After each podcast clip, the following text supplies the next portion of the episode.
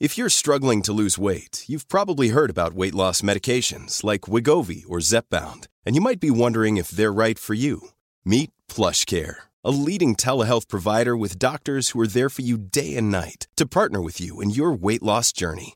If you qualify, they can safely prescribe you medication from the comfort of your own home. To get started, visit plushcare.com slash weight loss. That's plushcare.com slash weight loss. plushcare.com slash weight loss. Ready to pop the question? The jewelers at BlueNile.com have got sparkle down to a science with beautiful lab-grown diamonds worthy of your most brilliant moments. Their lab-grown diamonds are independently graded and guaranteed identical to natural diamonds, and they're ready to ship to your door. Go to BlueNile.com and use promo code LISTEN to get $50 off your purchase of $500 or more. That's code LISTEN at BlueNile.com for $50 off. BlueNile.com code LISTEN. On today's show, Food World superstar Carla Lalli Music. She discusses parenting in the pandemic. And you use the term parenting, which I would say is like a very loose relationship that I have. the relationship I'm in with my children right now, I don't know if I would call it parenting. Like we live together. You know what I mean? Developing recipes for her James Beard winning cookbook. I think that we have an abnormal attachment to constantly finding a new recipe to make. And actually, I think it's really okay if there's a dish that you like, that flavors you enjoy, make it over and over and over again. There is nothing wrong with that. And you get better and better at cooking. And her thoughts on the undoing of the Bon Appetit test kitchen, a job that Lalli Music resigned from in August following the departure of a number of her coworkers after their negotiations for more equitable pay were ignored in a way, even with everything that was lost and how painful it was, I think it was a right thing to have happen. And I'm grateful that it happened in a lot of ways. And I'm trying to be better as a result because like I know there's there were many episodes where I was shitty. Shut up, Evan. Shut up, Evan. Shut up, Evan. Hey guys, what's up? It's Evan Ross Katz, and you are listening to Shut Up Evan, a podcast about gay shit and internet culture. I'm Evan Ross Katz, and I am joined once again by my producer, Matt, aka Stormageddon. Matt, how are you? I'm good. I feel like that question has so much weight already in 2021. You know, I like know. we ask it every time, and I'm just like, I'm okay. Um, yeah, it's it, it's been a, a difficult week for me. I lost a friend last weekend, but beyond that, it's been like it the community side of it's been great and getting to connect with people I haven't seen in a while and like you know we're just we're moving through 2021 i'm sure it'll get better fingers crossed.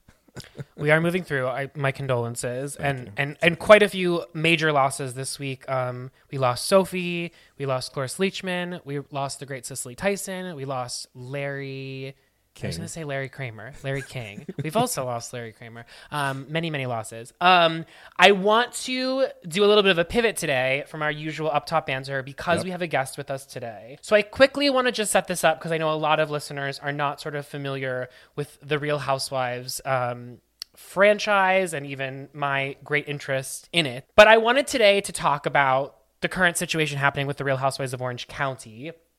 And there's a viral tweet that went around that I just tweeted as I do, saying that they should cancel the Real Housewives of Orange County because I'm bored, I'm in quarantine. And Meghan McCain responded saying that she agreed. And then Andy Cohen jumped in and said that they would be rebooting the franchise. But I wanted to contextualize why someone like me feels the Real Housewives of Orange County should be canceled. And this has been a call that many people have been shouting since the beginning of the season that just wrapped, season 15. And it's primarily due to one of the cast members um, at the center of the show, Kelly Dodd, um, who's been with the show for, I believe, like five or six seasons now came in as a firecracker, but like the kind of firecracker that the Housewives franchise tends to enjoy, and then kind of soured within the fandom, particularly over the last year. She is prone to speaking glibly. Um, some things that she has done, that's a diplomatic answer. Uh, some things that she has done, she has mocked the Black Lives Matter movement. She has spread disinformation about COVID and mask wearing. At one point, she said that COVID was, quote, God's way of thinning the herd. In part two of the Real Housewives of Orange County reunion, she claimed that she is black and experiences racism. Um, it should be noted she is not black. Um, and that brings us to our guest today, um, who is uniquely connected to Kelly Dodd. Um, Kelly Dodd is her stepmother. I believe. Um, she is the great and wonderful Veronica Leventhal. Before I bring her in, I do just want to read a quote of hers, which was sort of how I found Veronica. And she went on her Instagram stories and posted this she said quote i don't think it's okay for people who say that they've experienced racism and prejudice to then turn around and inflict that same bigotry on other people she said quote i don't think you can experience the privileges of whiteness and then turn around and deny that those privileges exist end quote. Um, so, Veronica, hi, how are you? Hi. I'm, I'm okay. Is it weird to have something that you said quoted back to you? Yeah, that's never happened before. um, so let me start by asking in this this video that you recorded on Instagram, which got passed over onto Twitter and then got picked up, I just saw it's on page six, etc. Were you anticipating that your words would reverberate outside of your Instagram stories? Which we should mention, your Instagram is private. Uh, no, I did not think that at all. And also, like, I want to be clear, I wasn't just talking about one single person. Like what I was saying, I think encompassed a lot of what people are going through right now. I think a lot of people are feeling really defensive when they are called out on something that they say that other people interpret as being racist. And that defensiveness is not productive in fostering, you know, some sense of like understanding of us as a people.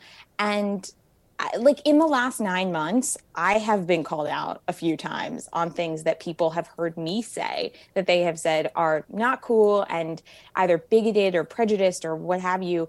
And I feel like my response is, oh no, wh- why did I do that? What what's going on in my brain that made me say that thing? And that kind of is the response that I would love to see for for all people. Let me ask you prior to Kelly Dodd joining your family, uh, were you familiar with The Real Housewives? Were you a watcher of the show? Oh my God, I'm a huge Bravo fan. Giant. I wow. watch most of the shows except for the ones that have to do with houses because I couldn't care less. so boring. So, the, so you were familiar with The Real Housewives of Orange County? Yeah, very, yes. Okay, so then I have to imagine you were very familiar with Kelly Dodd prior to her literally joining your family. Oh, I'm a huge Kelly Dodd fan. And so tell you this when your father, who is Rick Leventhal, first of all, you've grown up with a famous parent. You've grown up with the idea of you have, yeah. You, um, but no, you've grown up with a parent who has opinions that are put on television regularly that people are either going to agree with or disagree with. And so I imagine you, and t- correct me if I'm wrong, I imagine you've had to deal with people confronting you about your father's beliefs. Well, for a very long time, I um, didn't tell anyone who my dad was. Um, like people would ask me, like, "What does your dad do?" And I would just say, like, "Oh, he's he works in journalism or something, you know, like something very, they didn't get into the nitty gritty of where he works because I think I didn't, I didn't want to sort of like have that conversation with people because I felt like it was clear, like, what I believe. I have been this outspoken and this political since I was a teenager. This the hardest thing I think about this this last year or two has been that like everyone knows now and I have to just be very like upfront and um and honest about it. Would you my sense is that your political persuasion differs from your father's. Has that had did that prior to everything going on in the last 2 years, did that take a toll on your personal relationship in terms of conflicting political beliefs? Well, I can't and won't speak to like what my dad believes. What I feel is shown on the network that he works for often mm. is different from what I believe or what I um, think is true.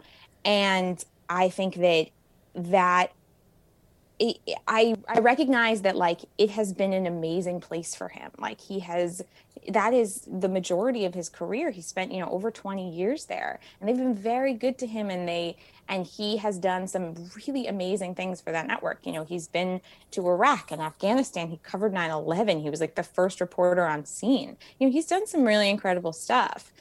Um but I I admit that like when I do things like go to protests or or support um, certain political policies, it is directly against what that network likes. Mm-hmm. And so that is very it can be difficult. So tell me what your original reaction to was to finding out that your father was dating Kelly. And I think it's worth noting that the Kelly Dodd at that time was probably she's always been a bit of a firecracker, especially in terms of dividing the fandom. But at that time, for those that didn't like Kelly, it was probably more within the world of the show and feeling like kind of like as we as bravo heads you and i you know you kind of you form like that i like this one. I like this one. I don't like this one. But again it's more about how they exist within the world of housewives and less who they are as people. Yeah well they met i was there when they met um like she was staying at Ramona's summer house and um, they came to my dad's party because a friend of Ramona's was there and um, he was throwing like a pool party. It was so casual. It was like, you know, beers and cans, and everyone was playing like um, stupid pool games.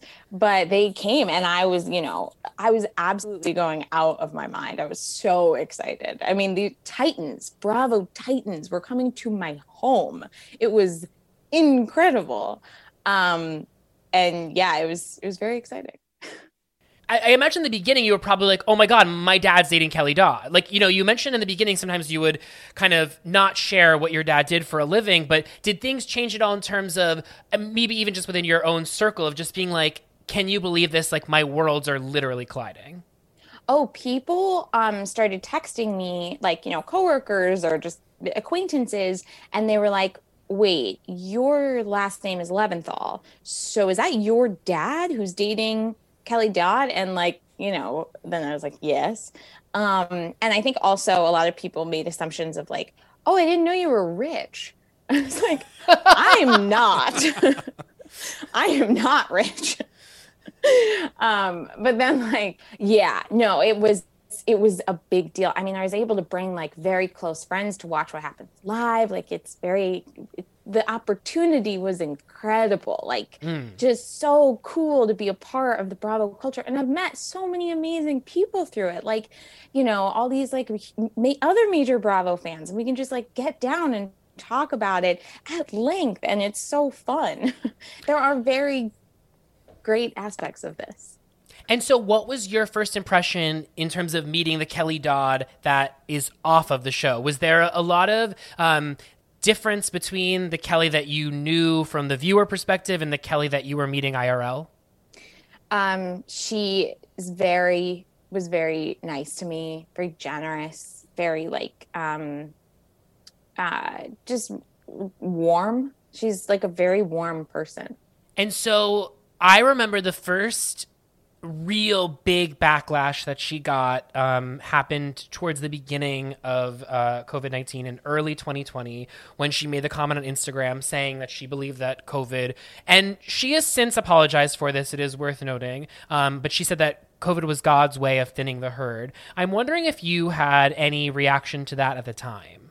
Here's how I'll put it there are a lot of like throughout this entire year there have been a lot of memes going around and a lot of conversation about like if you're a white person and you know certain things about like the realities of of our society and culture you need to talk to your white relatives and you need to tell them like here are the hard truths and and try and encourage them to understand um, poverty and race and all of these concepts as as best you can. And that's your responsibility as a white person I feel as though I have been, I have had conservative family members for 20 years, and I have been doing that for 20 years with varying levels of success.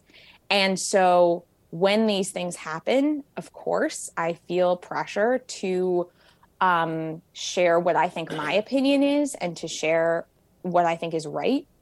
But I don't think that um, sometimes there are also times when, for my like well being and for my personal like emotional health, I have to pull back and I have to just be like, okay, no, what have been, to the extent that you're comfortable talking about it, some of the conversations that the two of you have had in the ensuing months? And I imagine there's a difference between having a disagreement that stays within the family, but now, you know, you're starting to experience seeing headlines popping up about you and on platforms like Page Six and beginning to weave a narrative of, you know, dis- uh, family disarray, essentially, which I I don't even know you well, but I know that that was not your goal at all, and that and that does not even come across as as within the intent of any of your words. And as you mentioned earlier, quite smartly, these words were not directed at a single person.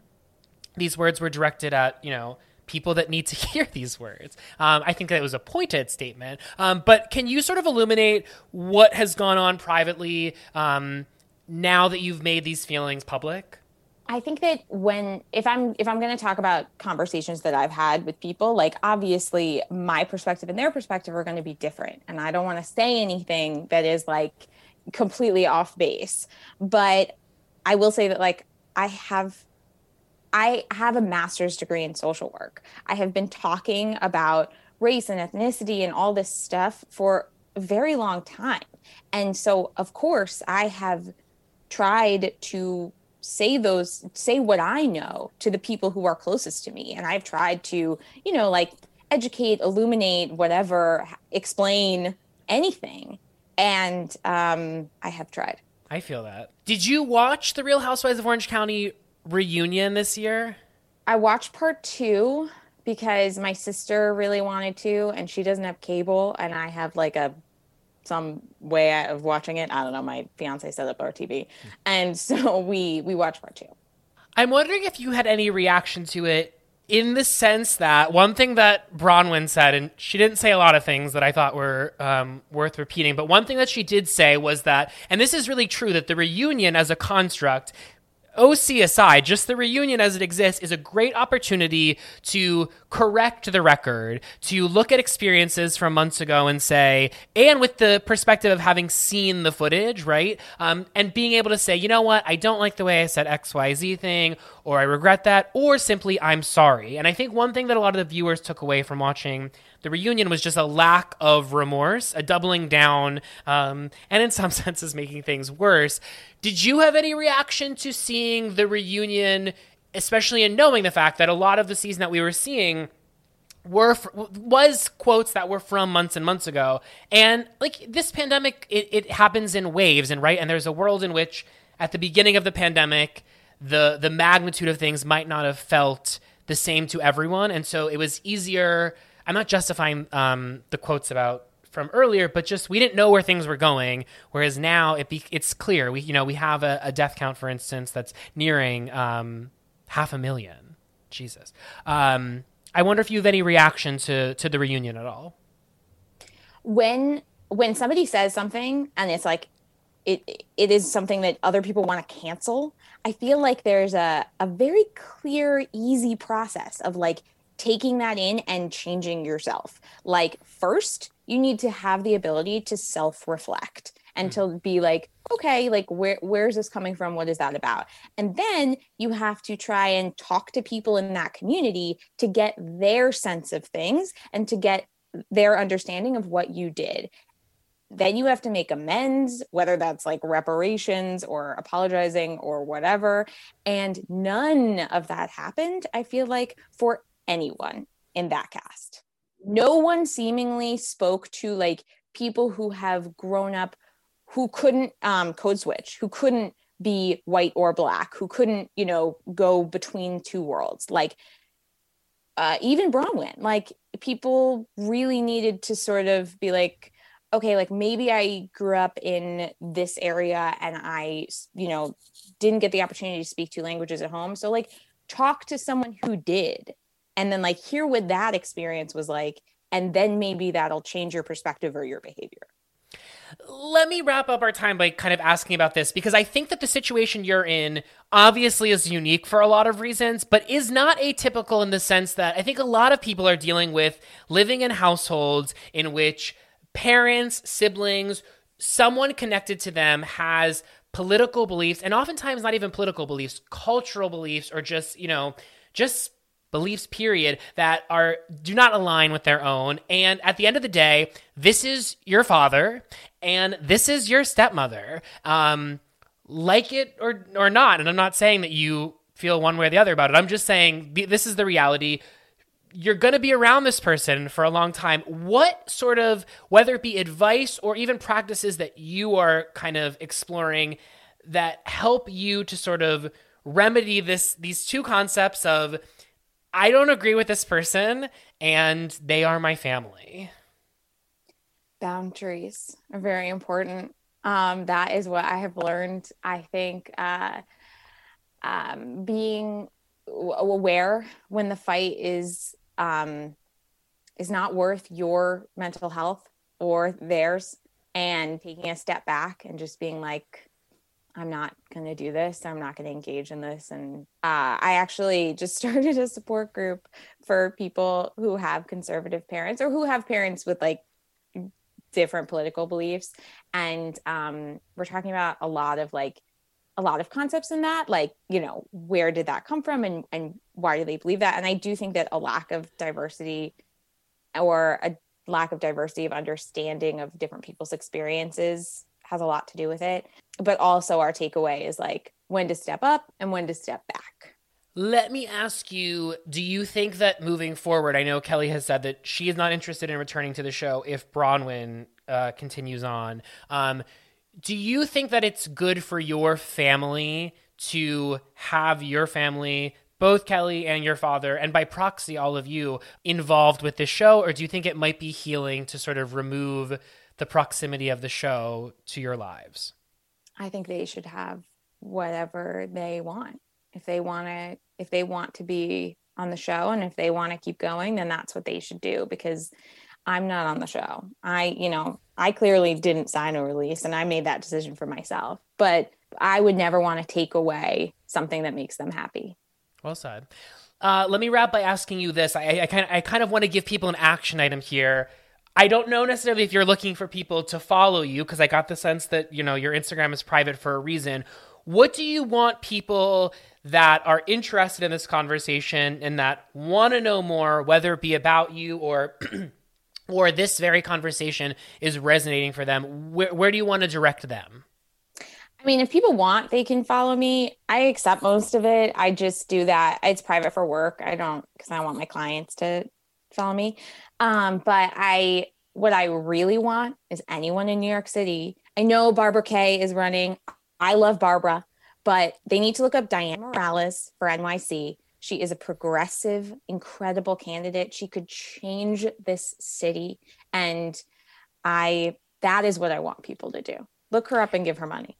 Yes, that's wonderful. And I just want to add, I do not support Barbara Kavovit, who was a friend of on the Real Housewives of New York, running for mayor. She, if you go on her website and look at her platform, she is not for defunding the police. She is actually for putting more police officers on the street as a remedy to the crime happening in the city, it, it, makes very little sense. I just implore anyone who thinks it's really fun to have a housewife vying for mayor. I get it, it's fun too, but look at the platform. She is not aligned, well, with my beliefs. Maybe, I don't know, you have your, whoever, you know, just look up anyone that you think is cool, even if they have name recognition. Uh, it matters not the name, it matters the policy. Um, Veronica, thank you so much for your time. Just because I know there are people interested, what is your Instagram handle?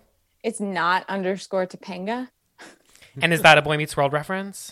Yeah, people have told me my whole life that I look like Topanga. So I see it. I see it. Um, yeah. I see it. Yeah. Um, well, I want to thank you so much. I thank you so much for your honesty, and uh, I think that the great thing from all of this is that you are going to instigate conversations happening that have little to do with housewives or your family, and more to do with ways, the ways in which people see themselves within your current situation, we'll call it, if that's okay. Conundrum, I'm not sure. Um, anyway, Veronica, thank you so much for your time. Thank you so much. And without any further ado, we are going to do a little bit of a 180 and turn it over to today's guest, the wonderful Carla Lalli Music. Let's do it. She is a chef, cookbook author, and YouTube personality. She began her professional life as a line chef and later kitchen manager for Rocco DiSpirito and was the first general manager of Shake Shack, which we will get into. But she is perhaps best known as the former food editor at large at Bon Appetit, and most recently, she has launched a YouTube channel for her brand new cooking show, as well as a Patreon, where she is creating cooking videos, recipes, newsletters, bad puns, and good times. Those are her words. She is also the recipient of the 2020 James Beard Foundation Book Award for her debut cookbook, Where Cooking Begins Uncomplicated Recipes to Make You a Great Cook. She is currently at work on her second cookbook, which we will also shortly discuss. Her former video series, Back to Back, is how I first discovered her and featured her teaching a range of celebrities how to cook while they stood, you know, back to back in the Bon Appetit test kitchen. Some of my favorite guests included Natalie Portman, Elizabeth Olsen, and Shangela Laquifa Wadley. She is one of the food world's biggest stars. She is as funny as she is talented, self deprecating and affectionate, and just so damn lovable. She is an icon, she is a legend, and she is the moment. She is the great Carla Lalli Music. Carla, hi. That's too much. I can't take it. I have been waiting for this day for so very long, and I'm just so glad that we've come to it. How are you? I'm great. Thank you. I've been waiting as well and uh, just have had to like enjoy our Twitter relationship in the meantime. It's very meaningful. And, and, I'm glad that this feels like the next evolution of that. So I'm glad we got to this place. Now, I want to start off by asking you are a working mother who has had to deal with parenting your two kids during a global pandemic while also managing work and with the unique caveat of your kitchen being your workstation. So now, nearly a year into this, how are you handling all of it? Have you maintained a work life balance? Oh God, no, definitely not. Uh-uh. And and you use the term parenting, which I would say is like a very loose relationship that I have. the relationship I'm in with my children right now, I don't know if I would call it parenting. L- like we live together. You know what I mean? and it was that. really weird at the beginning realizing like just dumb stuff like oh, I used to leave for 10 hours. You used to leave for 10 hours. Like everybody had a separate life with their own friend groups and like, you know, all kinds of other stimuli. And um, all of that was gone. We all lost that, you know? And it's crazy now because we're coming up on the one year mark. And so, what used to feel so foreign, this now is starting to feel like some, not normal is not the word, but there's just an understanding of this being life as we know it that is both like no, I was gonna say it's both comforting and alarming, but it's just alarming. It's not comforting. Yeah, okay. that was a weird moment realizing like, oh, this just doesn't this doesn't feel weird anymore. This is normal and that's weird. And that's right, exactly. Yeah. Yeah. So I want to go back to your early life. Can you remember your earliest food memory? Oh, wow. I don't know if I can remember my earliest my earliest memory is much much earlier than my earliest food memory. I think one of my like most distinctive kind of flavor memories is being um, home from school sick and like with a cold or something and having my mom bring me buttered toast. Like we are a very enthusiastic butter family and thick piece of toast with like a lot of butter where it sinks in. That just being one of my i think most like powerful food memories and still such a big comfort food. Mm. Yeah. And when you first started getting in the kitchen and and cooking, what was like do you remember your earliest memory of going into the kitchen and putting something together even before you were necessarily creating recipes, but even as something as simple as toast, do you have that that early memory? I think um it really happened in college because my mom is an excellent cook and, and a food writer and a cookbook writer also and a journalist. And so she was really the one who prepared all of our meals. And i didn't have that thing with her where i cooked shoulder to shoulder with her. Like she cooked we sat down and we ate together. And it wasn't until I got to college and realized that I, like I knew from good food and the food at college was not good. And I realized like I had to figure out if I was going to eat as well as what seemed normal to me, I had to cook for myself. Absolutely. And so the recipes that I made that year, like in my off campus apartment, were a lot of pastas. I learned like kind of learned how to make carbonara, learned how to make pasta fagioli, learned how to make carbonara, pasta fagioli, and Alfredo. And we ate that a lot. I want to learn more about your time at Shake Shack. Mm-hmm. So, as I mm-hmm. mentioned, you were the first general manager of the first Shake Shack location. And for people that don't remember, because Shake Shack is so ubiquitous now, there was a time when I first moved to New York, even when there was that one location and people would wait in line for hours. It was a rite of passage. It just, there was a specialness about Shake Shack that I'm not saying it doesn't have anymore, but just, you know, when something grows larger, it loses the luster of just being, you know, singular. Can you tell me about your time there? And in particular, your involvement with the Shack Burger because I was reading an interview that you did not too long ago, and it sounded like you helped create the Shack Burger, but you did not take full credit. But I want to know, like, are you behind the Shack Burger? So, no, I'm not. So, let's just clear that up. I didn't invent it. the season that I came onto the Shake Shack and was the first GM, that was actually the second calendar year that it was open. So, the very first year, that it opened, it opened for like three months. And Kerry Heffernan and my old boss in in kind of did this road trip. Um, Richard Coraine and Danny Meyer had a lot to do with the Shack burger and what type of burger was going to be. That it was a griddled burger, not like a big giant burger. And they did a road trip and kind of came up with that. So it was really Kerry, the chef, who invented the Shack burger. But this year that I came on to be the general manager of the shack was like the first full season. And it had that kind of had had an iconic sort of opening the year before. There were no written recipes. There were no systems. There was no training materials. Nothing was codified really. And so i was a big part of in that ramping up of like doubling tripling quadrupling whatever the business of figuring some of that stuff out. Because it basically was like there was one guy who who had been there the season before who worked six days a week. And if he wasn't there it was like i don't know if they're going to be the same you know and you just can't do that when you're in a fast casual multi-unit concept. Like every burger has to be the same no matter who's making them. Right. When was the last time that you had a shack burger? Yeah, that's a really good question. You know, there's like people who are burger people and they eat burgers all the time. Like I wasn't one of those people but I took a bite of a shack burger like every day that I worked there um, to make sure that they were like right. The last time I had a shack was probably a couple years ago. If I go to the shack, I'm more likely to get the chicken shack. And, but my real go to is like cheese fries with sport peppers. Mm. Like if I could order one thing off the menu, I would I would get cheese fries with a side of the sport peppers that go on the Chicago dog. I'm curious. So, since your time having left there, Shake Shack has kind of become this not that it wasn't big when you were there, but it's grown bigger and bigger and bigger. Oh, yeah. Do you ever feel like Shake Shack as a brand is becoming too overextended and should perhaps focus on their core competency? Or do you think that expanding is is is doing the business good? There's two sides to it, right? Because the more shacks that open, the more people are employed. I thought about this a lot when I was there.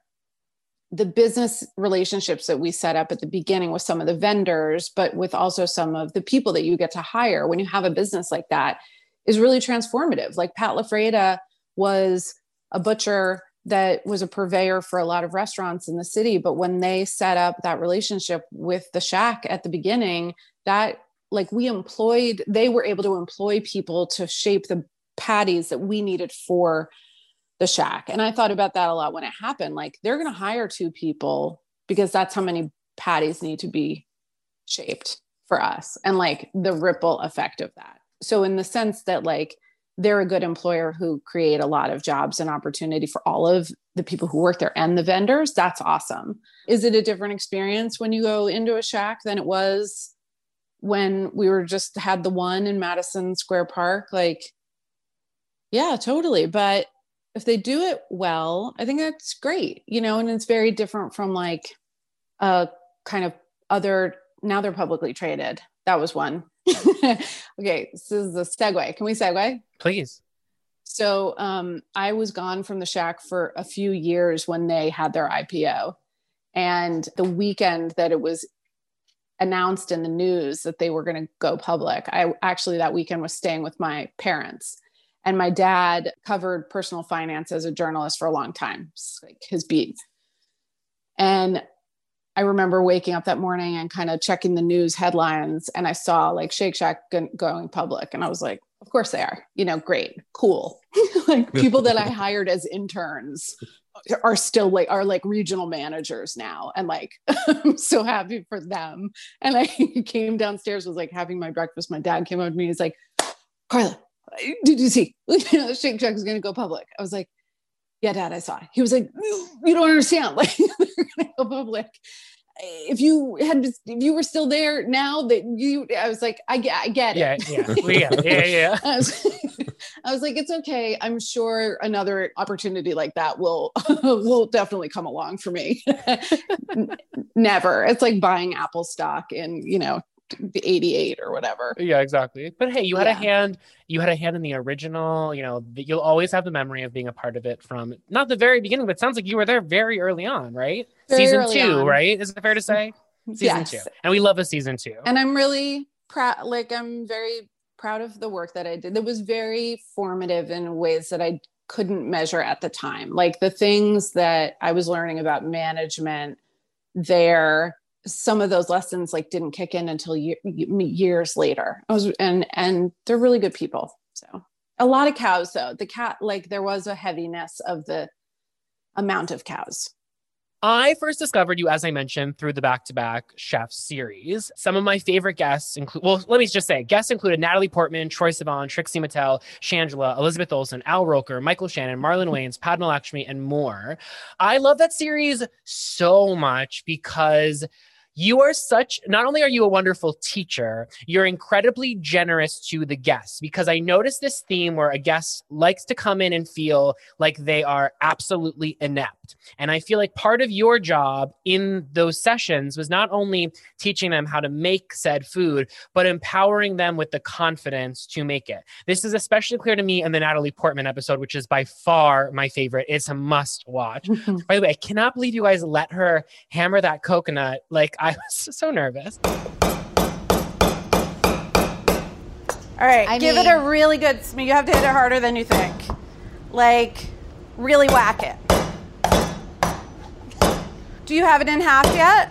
No, not at all. See, like uh, a fault line. Are across... we doing both coconuts? No, you only need the one. Okay. But do you see a fault line opened up? No. Okay, so. Oh yes. Okay, you see a crack? okay. Is it all the way around or just in one? No, almost. Okay, so then could just rotate it again and hit it really hard. Oh, I did it. Nice. That's very exciting. Awesome. But in that episode, it's she was very trepidatious and nervous to be around an esteemed chef like you. And I felt like a lot of your work, in addition to teaching her how to cook the dish, was just to say no the goodness exists in you. You are capable. What was that experience like for you in having these random celebrities come in every week, but always with the through line that seemed to be like that they thought they could not cook?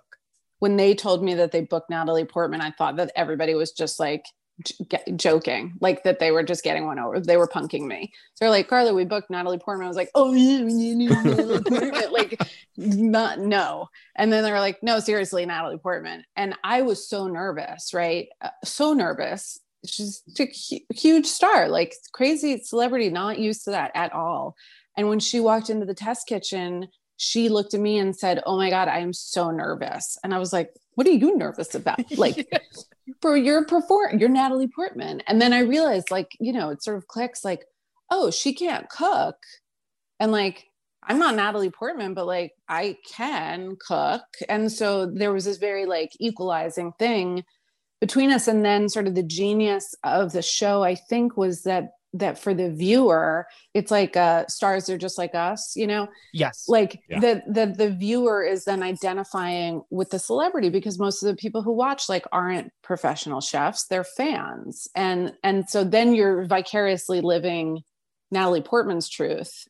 And it's just like great but I also it it was really important to me. And if you go back and watch the Marlon Wayans one, that was the first one I ever did. Prior to that, it was the concept was different. The concept was a celebrity chef who would rotate with an ordinary human. So the first one they did was Gordon Ramsay, and it did like blockbusters. It's still, I think it has like 11 million views on it. And then they did Daniel Boulud, and they did, I think, Bobby Flay, and they just didn't do as well. And then the producers realized, like, oh, that one performed because Gordon Ramsay is like an insane celebrity in his own right. So they flipped the concept and they were like, you'll be the constant and we'll get a celebrity because they always have something to promote. And we, it's much easier to find a celebrity who will perform than it is to find a celebrity chef. But at the beginning, they wanted me to act like Gordon. So my direction was to be the way he was, which was like he was really riding this ordinary guy who couldn't cook in that first episode. It was crab cakes. It's hilarious but the dynamic then was Gordon was the professional and that guy was like inept. And it's Gordon's personality to be a bully and all that stuff. So they really directed me to like have a time limit and like really be like riding way Marlon and like we have to go faster and all this stuff. And they edited out all the times that I laughed at his jokes and because that was supposed to be the the drama of it was like I could do it and they couldn't. And after and I was uncomfortable with the direction and I was really uncomfortable with the episode. And the fans didn't like it either. They like were like, why is she being so mean to him? And like he's so funny, but this isn't funny. And I sat down with with the person who was producing the videos and I s- said like this is so out of sync with the rest of the tone of what I do in all the other videos, which is teaching people to cook. And like, I think success for this video is when we turn around and our dishes look the same instead of the way it was set up before was you would turn around and mine would be perfect and that person's would be like a mess. I was like, I don't want that. Nobody wants to see me make a mess out of them. Right. Like people are going to watch this because they're fans of that person. Right. I often found too in those turnaround moments, oftentimes the things that the celebrity would think that they did the worst at would be the things that you would point out as saying that you liked the most, which we'll get to this in a bit, but I think this correlates to a lot of the ethos that's in your cookbook, which mm-hmm. is that this idea of we're not seeking perfection, we're seeking delight. Mm-hmm. But going back quickly to that, you know, you mentioned the Marlon Wayans one. In doing my research, yes, there was a lot of talk online that like Carla was not having fun with Marlon Wayans, which yeah. I now understand why. Of those videos you did, who was the most game and who struggled to have fun? Oh, I mean, Shangela was game. She was the probably least equipped cook with the most entertainment g- gung ho. How's your batter? Is your batter in your bag? Trust her drag queen, honey. My batter's been in my bag a long time. But I was having a just a crappy day at work that day and was irritated about I don't even remember what, but I just remember being like at the end of like irritation. And I came down to do that video and she walked in the room and I was just like, we're good. It was so fun. She was so great. Wait, what was your question again? Who struggled to have fun? I'm not saying who was bad. I just, you know, sometimes yeah. it's like you kind of have to understand the conceit. Well, Michael Shannon wasn't like having fun. I mean, he's not that's like fun is not in yeah. the adjectives. Yeah. He really likes food though. He was very cool, but he wasn't like goofy. Like, you know, I was like, I'm not getting goofy. I'm not going to get goofy energy from this person.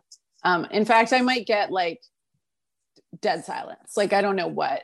Yeah. and I really, just, I, yeah. I really have no idea what's going on because I can't, I really can't see them and I'm not getting a ton, I'm, I don't get any feedback from the producer it's very hard for me to know what's going on especially yeah. if they're quiet. He has a very implicit intensity about him. Um, were there ever any safety concerns? Because i watch as i mentioned the natalie one but there are several videos that i watch and i just get nervous. I would get nervous for anyone but especially when dealing with a celebrity because you know celebrities are precious. Was that ever a concern? Big time. And actually that the one with natalie i was like what what have I done? Like I, like the coconut, there were hammers, yeah. screwdrivers, a mallet. She had the mandolin. We had the protective The mandolin, yes, yes, yes. And I realized right in the middle of the video, like if she gets hurt, what happens? You know what I mean? Like she had security detail. I was like, what have we done? That was very early vid- video for back to back for me, but by the time we were maybe however many a dozen into it, I realized that that I needed to be a little bit scared for it to be fun for me. So we would try to make the level of difficulty appropriate for the person coming in. And sometimes yeah. we didn't, because if they were a good cook and the recipe was too easy, like with Anthony, you know, it was like, he can cook, I can cook. What are we doing? Yeah. Right. So it was just a little more fun when there was a technical differential. So sometimes the bar was high for me. Like I didn't know if I was going to like potato souffle. I was like, this might not work. So you first started at Bon Appetit in 2011 and were promoted to food director during your time there. I imagine one of the more challenging things about food is the amount of subjectivity involved. So like my background is is within fashion, right? And you can dispute whether a garment looks good, but you can't really dispute if something is well made because you have the seams and the construction of the garment is visible. There's a, a technical element to it, which I know does exist in cooking, but I think, and correct me if I'm wrong, there's just more subjectivity. How did you first develop your own perspective around what is quote unquote good food? That's a really layered and complicated question because the enjoyment of food and taste and what you like is at the end of the day like purely subjective. So there are things that I don't care for that are still good food because it's not about my enjoyment. So that was one one of the lessons as a food editor to realize that like my taste perception of something, my enjoyment was maybe irrelevant sometimes because there were other questions like if it was a chef's recipe that we were replicating, did we do a good job of representing this dish and turning it into a recipe that a person at home can make. That is how you measure success. There are some desserts that we published that, like, to my palate, were like way too sweet and I would never eat them, mm. you hmm. know, but that doesn't mean it's not good. So some of the the kinds of questions that I was very preoccupied with for a very long time was is this recipe makeable? Is it clear? Are the ingredients like gettable? Do you need equipment that most people don't have? And using those questions to kind of tailor the recipe, right? Because what we wanted at the end of the day was for people to cook the food. Right. So we knew like we could write a good headline or and take a great picture of the food and like represent it in a way that was whatever. But if people didn't make it, then we had completely fallen on the service part of it. Right. So that was that was just like reinforced kind of constantly. Mom deserves the best, and there's no better place to shop for Mother's Day than Whole Foods Market. They're your destination for unbeatable savings, from premium gifts to show-stopping flowers and irresistible desserts. Start by saving 33% with Prime on all body care and candles. Then get a 15-stem bunch of tulips for just $9.99 each with Prime. Round out Mom's menu with festive rosé, irresistible berry chantilly cake, and more special treats. Come celebrate Mother's Day at Whole Foods Market. If you're struggling to lose weight, you've probably heard about weight loss medications like Wegovy or Zepbound, and you might be wondering if they're right for you. Meet PlushCare, a leading telehealth provider with doctors who are there for you day and night to partner with you in your weight loss journey. If you qualify, they can safely prescribe you medication from the comfort of your own home. To get started, visit plushcare.com slash weight loss. That's plushcare.com slash weight loss. Plushcare.com slash weight loss. Do you ever have moments because I know like, you know, I was just watching Drag Race this morning and as soon as a girl turns the corner to come out, I immediately have a reaction to the look. I like it, I don't like it, and here's why. And I'm curious with food, do you find that your opinion or your taste can be malleable in terms of you might have a first bite of something or look at something and say that's not for me and then be either influenced by others love or distaste for something and or you know maybe this needed an hour to cool or you know it was time of day. I mean like how many variables can impact your your like or dislike of a food? Yeah a lot of them especially when it's something that you haven't had before and need to also learn what that dish is. And if the representation of it that you've just been served is like a good one that can be really tricky. I don't have that many food aversions left, but a very long lasting one was around dill, the herb, which was weird because like I like dill pickles and I like cured salmon, but like if there's just a bunch of raw dill and something or like dill and chicken noodle soup, like ruins it. Really? ruins. Huh. But when Andy Baragani, who's been a guest of yours, was working on a Persian New Year story where herbs are so integral to what that is all about. And there are so many of them, and dill is like huge. And he was really funny about it because he was like, "And you're not. This is going to be hard for you because like it's like so much dill." And I was like, "Nope, like I'm here for it. Bring this it on. is like this is part of this dish. It wouldn't be the dish without it. Like let's do it." And through that, I ate a lot of things that I wouldn't have cooked for myself or or hadn't been exposed to, and like that was a really big part of my education and i kind of because of that got over he was the kind of opening the door to like it was so much dill it was like exposure therapy and dill which I think is really good. I thought I think that like for me, for instance, I grew up thinking I don't like spicy foods, and I realized I had put up that wall and never allowed myself to have spicy foods. And then once I started eating them, I realized I actually love spicy foods. And so I'm always curious about how much people's distaste of certain things is actually authentic, or how much of it is just like learned through a single experience or through like their own assumptions about themselves. Yeah, I've learned also from having kids that there's something about how many exposures you have to something, and you can't expect to give somebody something like once or twice, and then they're like, oh, yeah, actually, I do like like 10 times, 20 times, 40, 50. So, one of the ones I'm still not over is um, chicken liver. Like, I don't like it sauteed. I don't really like chicken liver mousse. If it's in pate, I'm not so down with it and but like people who i really love really love chicken liver. Like i know it's a good food and i keep trying i just keep trying. But then but usually when i have it i'll be like yep nope i still don't like that flavor. But part of working in food too is like you eat things that you don't necessarily like because that's part of the job. Totally. right. So you knew I was going to ask about it, so here it comes. In August, you took to social media to announce your departure from Bon Appetit. In your lengthy letters to your followers, you explained that the decision was in response to a June firestorm over at the magazine. If you are interested in the minutia of what went on, I implore you to exercise your right to Google. I was struck by your transparency and accountability in your post. You wrote, quote, I have been supported and rewarded for my work. My BIPOC co-hosts were not. There's no way I can go back to video amid all these failures. Then you say, This movement was started by my BIPOC coworkers, and it is thanks to them that lasting change may eventually come to Conde Nast. I am grateful for the opportunity to stand behind them, and I know those who decide to stay at BA will continue this fight internally.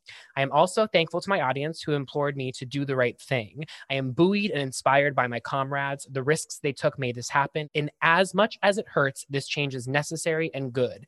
The employees run the show, the power is with the people. End quote. It's been nearly five months.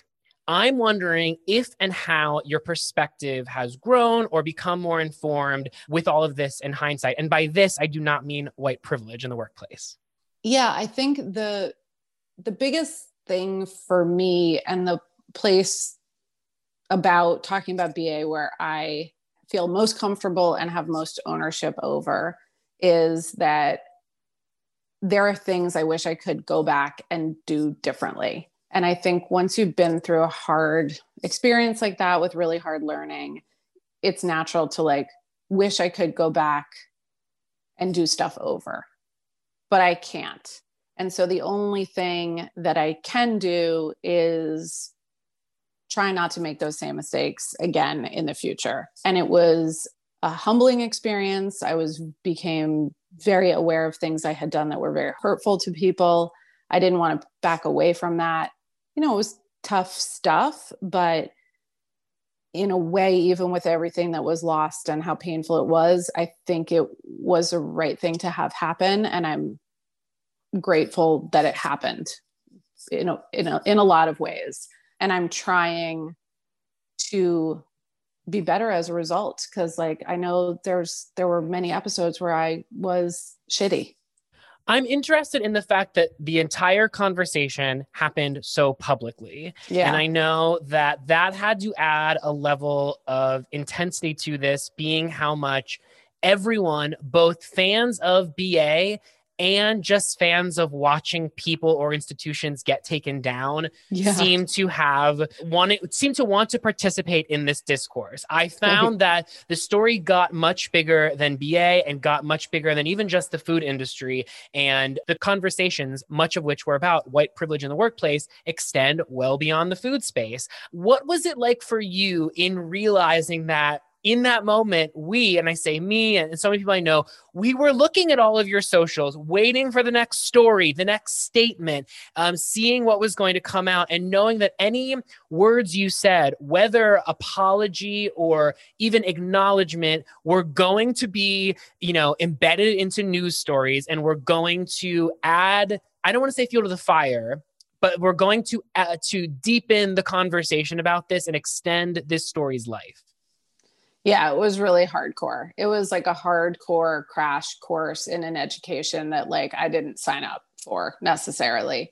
And you you make a good point which is that it was happening really publicly and it was happening over social and in you know journalism and like some journalism quote unquote journalism Yeah. but it was also happening in the pandemic so like none of us were together and everybody was behind their computer and their phones and we were not able to actually go into the same room and look each other in the eyes. And and i'm talking about the people who were on staff who were kind of reeling from all of this. We didn't have the ability to like actually have face-to-face conversations which made it so much harder and and and really very dis- distorted. Because i like you was also learning what people were thinking by seeing what they were posting on social.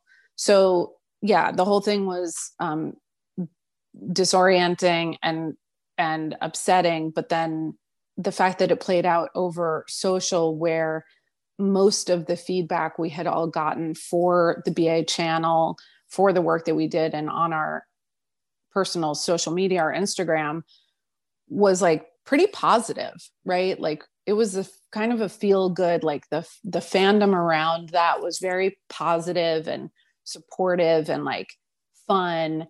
And then it it's like one day you're like can't wait to look at your DMs and the next day it's like napalm. So it was it was it was hard.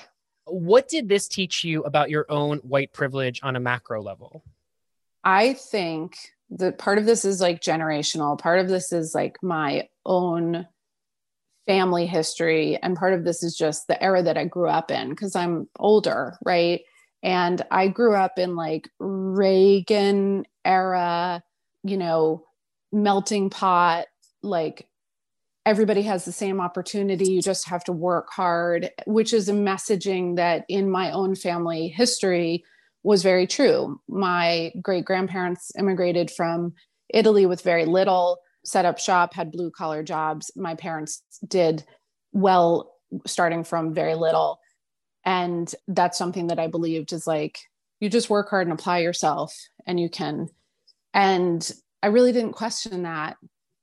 And this was you know part of what i felt like i was very ignorant about. I really didn't question that until a lot of the stuff happened with ba and i think that you know realizing that i had been gone to schools that were majority white and I had been in workplaces, with the exception of restaurants, which is a very big exception, that were also majority white. And anyone who wasn't white, I thought was like, worked really hard to get there and we were all equal. And like, we're not, you know? And I didn't take a step back and think about that person's experience in a majority white workplace is completely, totally different from mine, even though I think I also had to work really hard and deserve to be here and like have to apply myself and if i apply myself i'll do well. I really thought that that was like true for anyone who found themselves in that workplace and like that also wasn't true. So again like i'm glad that i know better and i wish i had had some of those experiences or at least expanded my own like perception a, a lot sooner. Mm.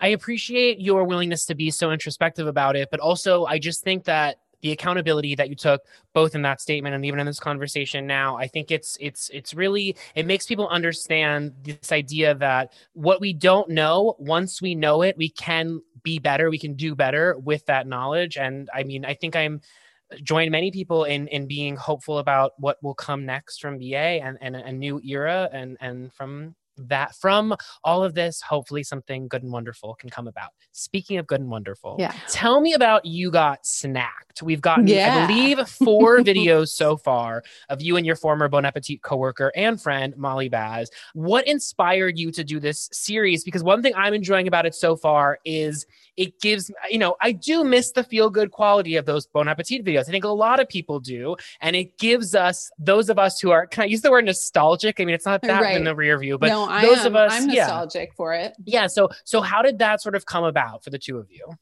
that was an idea that Molly and I came up with at kind of the, towards the beginning of quarantine. We were pitching ideas of stuff we could do at home. So that was like embedded in a bunch of other ideas that we had had um, kind of going back like February, March. And we just decided to like do it. We're like, we still really love this idea and think it would be fun. And let's just go for it. So we we did it and it has been really fun. It's fun. Can you explain for people that have that don't that haven't seen the series yet what exactly the concept is? So the idea is pretty simple. We send each other a mystery basket of groceries and then go live to instruct each other how to cook the thing that we had in mind for them. So we're making two different dishes simultaneously in the moment. And I think the first one we didn't include a drink, but now they're pretty much always a drink and a snack. And people love snacks people love snacks, of course. You also recently launched Carla's Cooking Show online. And I am so curious. When I was like preparing my questions for today, this was something that really got me thinking. What are some of the type of things that you have to think about when self-producing that you either didn't quite realize or wouldn't have realized had you not spent the time that you did at BA? Yeah, I had no idea how long the post-production process takes. And the editing I had, I was like, does this take one day? Does it take two weeks? I have no idea. So the pre-production process, the run through, picking a recipe, shooting, like all of that stuff, I was very comfortable and confident, knew how long things took, knew what kinds of shots we needed to try to get. I mean, we're getting better at it. Not saying just because I knew we did, did it perfectly, but what happens after, total mystery. So that's been like a really big learning curve, which when you're self producing is also a crash course in the economics of making your own content. Mm. What have been some of the biggest takeaways that you've learned with these couple of months in terms of time saving or just or little things that help you within your process especially where as we said earlier your set is also i was to say your set is doubling as your home but rather your home is doubling as your set yeah, that part is really f- fun. I really like, you know, when you do a video for a big brand, a food video, they want, there's a food stylist and they're going to give you brand new jars of like every ingredient that you call for in the recipe. And that always in, kind of even a little bit annoyed me at BA because like that's not, that doesn't feel real. So one of the things that's really great about being at home is like it is all my real stuff and I know where it is and how to get it and like if we get down to the bottom of the mustard bottle like I'm going to show that, right? But there are weird things about timing of like having to tell my husband and my kid like you can come home before we start shooting or you can come home after, but like you can't come home in the middle. Cuz like what it does to me mentally and emotionally in the moment like will derail the whole the whole ending of a video maybe totally it's an yeah. artistic process it is i'm gonna throw to matt now who has a question for you i okay. do so one of my favorite questions to ask about professionals outside TV and movies is when they see their profession within it. So, as someone who is a professional cook and a cookbook author, do you ever encounter scripted fiction like TV and movies that want make you want to call bullshit on their cooking scenes because they're prepping wrong or they use the wrong technique or they're just doing something that no one would ever do while cooking. Are there things that come to mind I mean, every time you see a cooking scene in a show, it's usually so cringy. and like, think about on Friends, like Monica was a what was she? A caterer? Like, That's such a good question. Such a great question. I love that. and when she would cook, it was like moving fast, but like there was nothing happening. You know, just also, she was like the waitress in the earlier seasons. Then all of a sudden, she's like head chef a few seasons later. And then she just stops having a job altogether. Very curious. And then there's one part where she w- is working in a restaurant, but she's got like I just in my mind she's wearing one of those chef hats, like the Chef Mhm. Boyardee that has the big like poofy part on top. And there's kind of a swarthy maitre d who's like, it's just so ridiculous. Yeah, that it's very rare that you see food represented in a movie that feels real right? Maybe Kramer versus Kramer when he's like makes the breakfast, It's like the saddest Yeah. scene ever filmed. Yes. that feels real. Yes. In your James Beard winning debut cookbook, Where Cooking Begins, you talk a lot about shopping first and deciding what to cook later, which is seemingly counterintuitive and thus has my immediate attention. Was this a realization through lived experience, or where did that philosophy first come from? I think that it really happened when I was developing the book. And the process of writing Where Cooking Begins taught me so much about like who I was as a cook and what lessons were really important to me. But when I started developing the book, I had ideas for dishes in my head. And then I would be like, okay, I'm going to I'm going to do that dish today and I would either go to the grocery store to get the ingredients that I wanted or I thought I had something at home and would realize that I didn't. So I remember one very clear memory of like I wanted to make a celery root salad. I think that was actually for a party.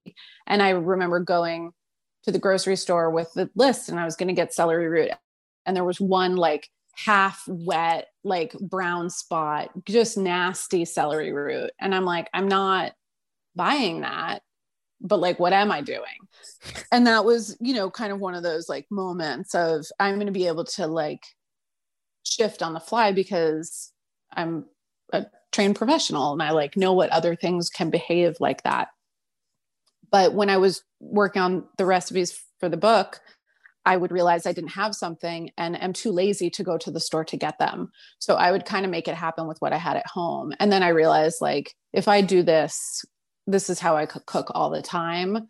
Why wouldn't I create that same opportunity for the readers?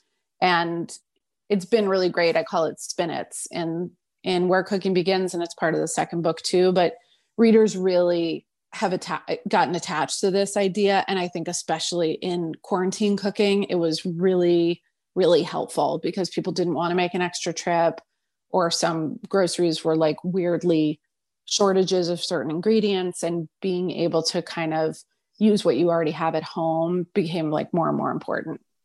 Yeah, I want to add too. I feel like one of the things I took away from your book was, and I think I mentioned this briefly earlier, but this idea that to be able to excel at making food does not is not about being able to follow a recipe from start to finish. And I feel like one thing I love about your cookbook is it not only says that that's okay, it encourages this and it sort of deconstructs this idea that like cooking is a step-by-step process and that to be good at it you must check off the boxes as you go.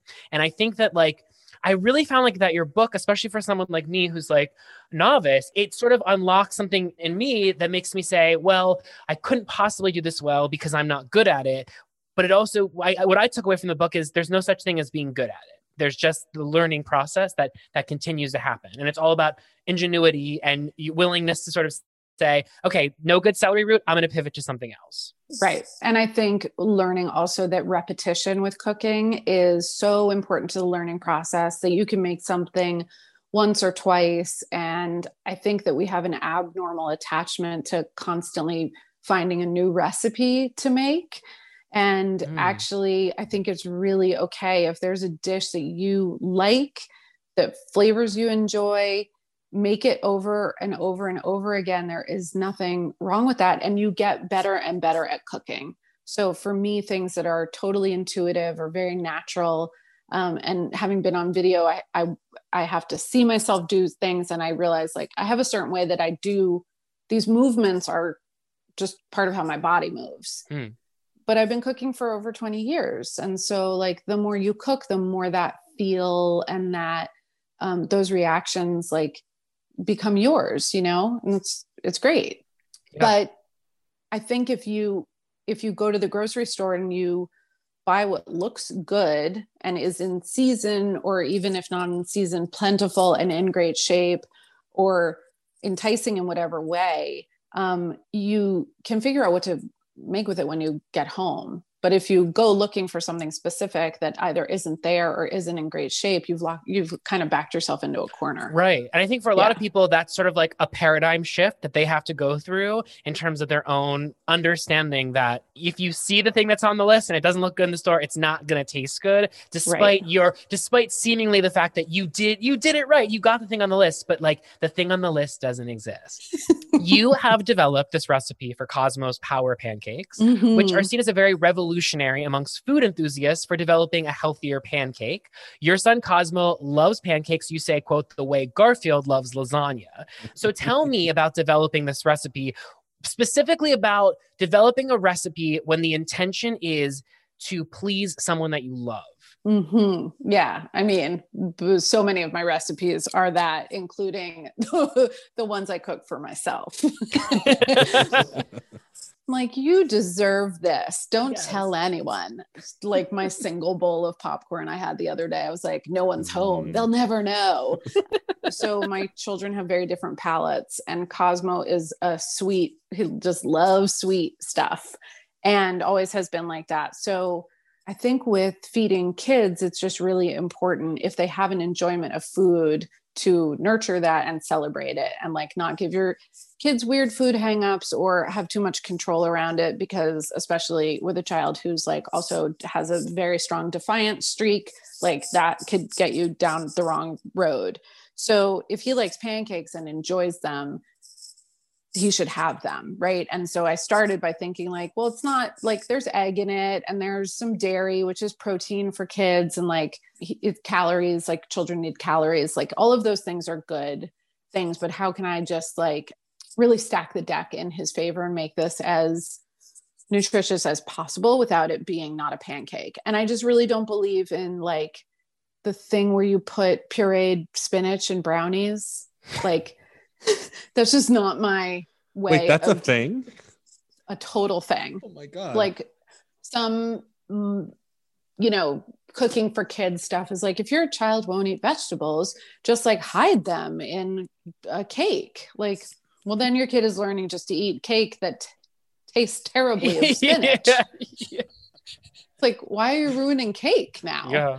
so with cause it was like what else can i put in here? So i just started like experimenting. So he liked oatmeal so i threw oats in it. You know chia has like a lot of complete protein. What would happen if we added flax to it? What would happen if i just like reduced the amount of sugar? Because he's gonna basically swim it in maple syrup so the pancake itself doesn't have to be that sweet. And it's like we i made them last weekend. He he was going snowboarding with my husband and i like made them power pancakes to take and it works and like he never know like i kept putting more and more like seeds and grains into it and he didn't even notice it's like great What's the food that you love the way that Cosmo loves pancakes and Garfield loves lasagna?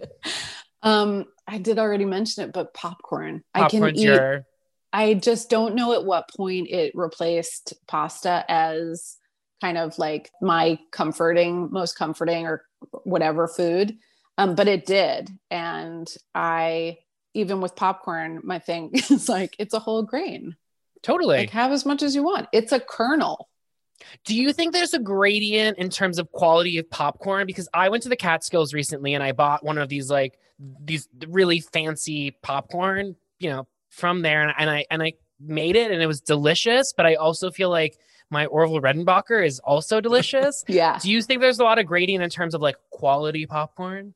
I mean, I love all the, I love them all, but like, you know what? I will also get the Orville Redenbacher in the, in the jar. Yeah, I think too. it's more about how you pop it and wh- what you season it with because like I am not down with air popping.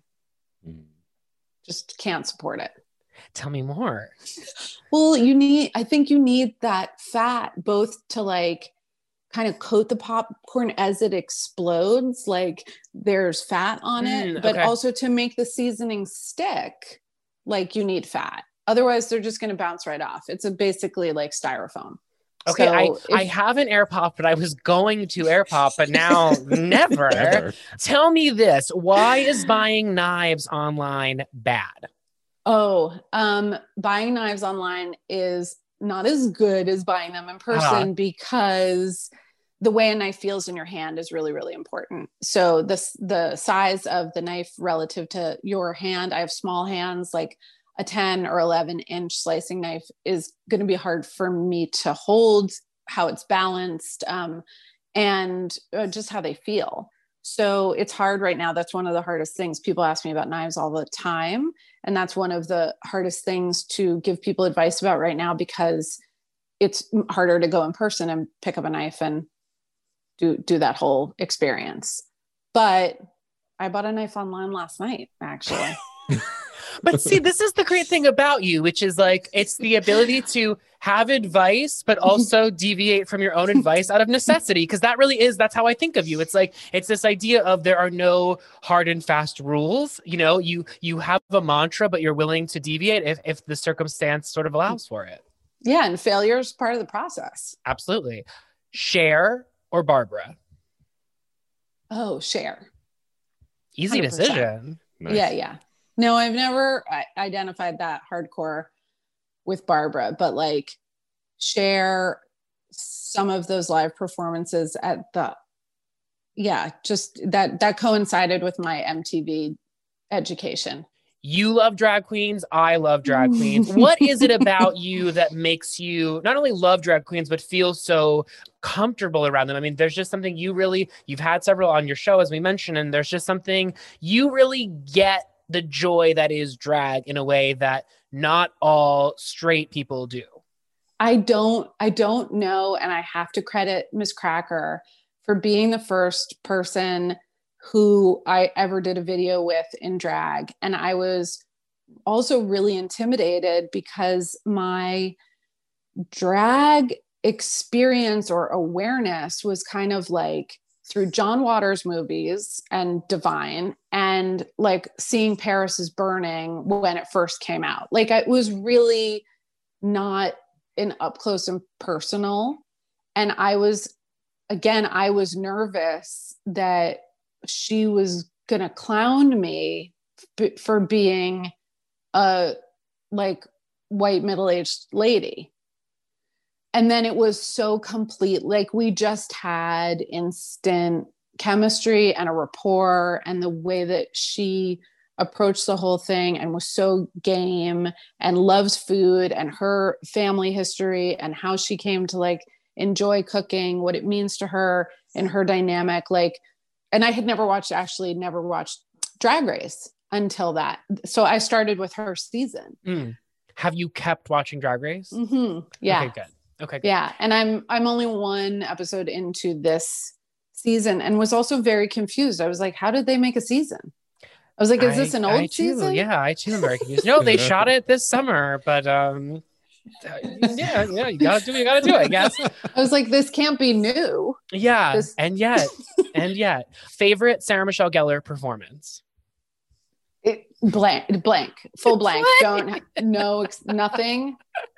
Is that Have you- Buffy? That is Buffy. Have you ever seen? Eh, so okay, so we know Buffy. Have you seen Buffy? Never, never Okay. watched an episode. Okay, my homework for you at some point. I would Yeah. love you to dive into the world of Buffy the Vampire Slayer. Okay. I, I I will. If you could feud with any celebrity, who would it be? Oh my god, feud fun with a celebrity.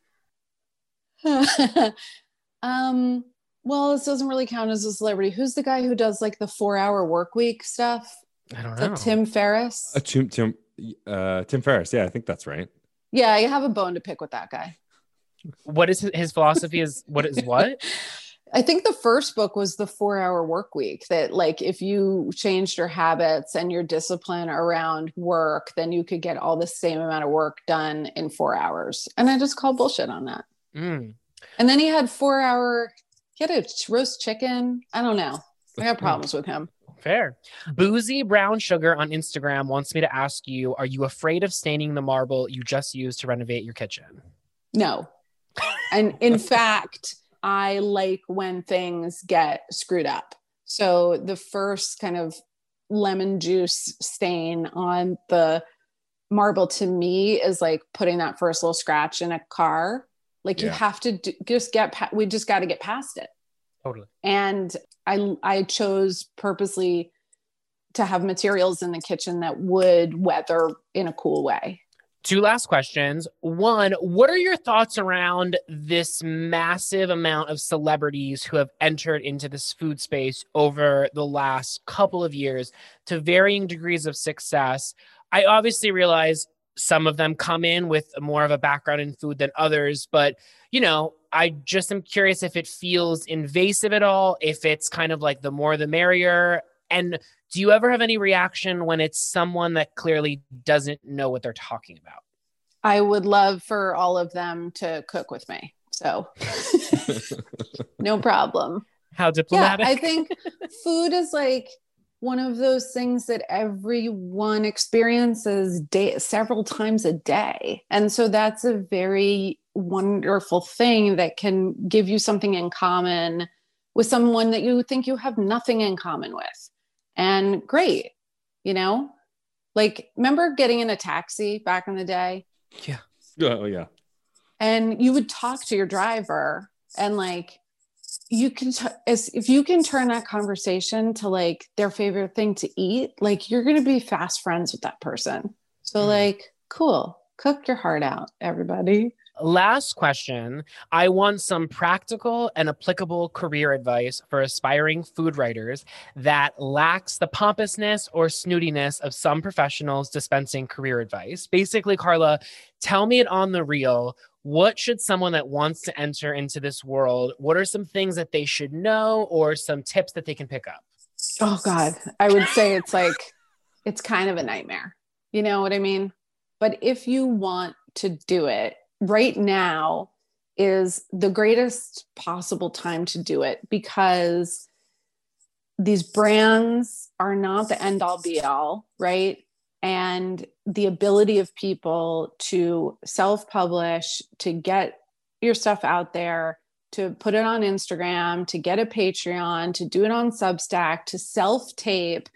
I use my phone to make my show. Like this has become like very accessible. Getting jobs in that world is really, really, really hard, but doing it on your own is easier than it has ever been. So if you really love doing this thing, just like do it. And that is advice I gave to myself coming out of a big brand. I worked in a corporate environment for a really long time, have found myself this year like, I'm just doing this thing now. And kind of like you got snacked with Molly on IGTV or making Carla's cooking show on Patreon. It's like, I want to do this. I really enjoy it. I think it's a good idea. Find that confidence and like do it. And then you'll get better at it. Like even making the show, I'm talking about that with cooking, but even with making my show that I've only made six episodes, I look at the first one now and I'm like, oh man, we're so much better than that now. Right. And it's like, I really enjoy the process and I really enjoy the end product. If you have that for something where you really enjoy the process of doing it and you're proud of what you make at the end, then like that's everything. Yeah. Just keep doing that. And I would say too, I mean, messing up is good. It's funny, it humanizes people. And I think one of the unique things, again, comparing food to fashion, is I interview a lot of designers and they'll always say, you know, just start making clothes. And I hate that advice in the fashion space because it's really not that easy. When it comes to food, though, it's like, put your camera up and start cooking. Like anyone can do it. And so I feel like it's a lot more, it's a lot more practical the food space than the fashion space is in terms of the entry point because it's as simple as go into your kitchen right now, take what's in your cabinets and start making something. Whereas with fashion, there's like an economic barrier mm-hmm. that exists. And then also just like, well, well, how am I supposed to, how does, you know, thread this through this? I mean, what? Like, there's a lot, it's not so easy. So, I think food has that very inviting quality. I want to thank you. I want to encourage people to check out your Patreon. I want to encourage people to check out your YouTube show. I want to encourage people to follow you on all of your socials. and I just want to say, as like a long-time fan of yours, I think you are not only such a talented chef, I think that you have shifted something in my brain, and I imagine the brains of many, to say that there is a place for you in cooking. You are a good cook, whether you've ever cooked before, because goodness comes from the desire to do good. And from that, we will make something good. And that confidence, you know, I was just rereading the cookbook in preparation for today, and, and it, it feels so accessible. And that's one thing that I think prevents a lot of people from making dishes is not ineptitude or inability, it's just fear. And I feel like you are so great at striking down that fear, recognizing it and turning it into confidence. Thank you so much. That is, I mean, that's like the the best kind of feedback that I could get because I oh, want people to cook, right? And like, don't cook like me, just cook with me and make your thing. Shut up, Evan. Shut up, Evan. Shut up, Evan. Shut up, Evan. Shut up, Evan. Shut Up Evan is produced by Matt Storm, with associate production by Ryan Killian Kraus and social media by Sean Ross. An extra special thank you to our Patreon supporters, without whom none of this would be possible.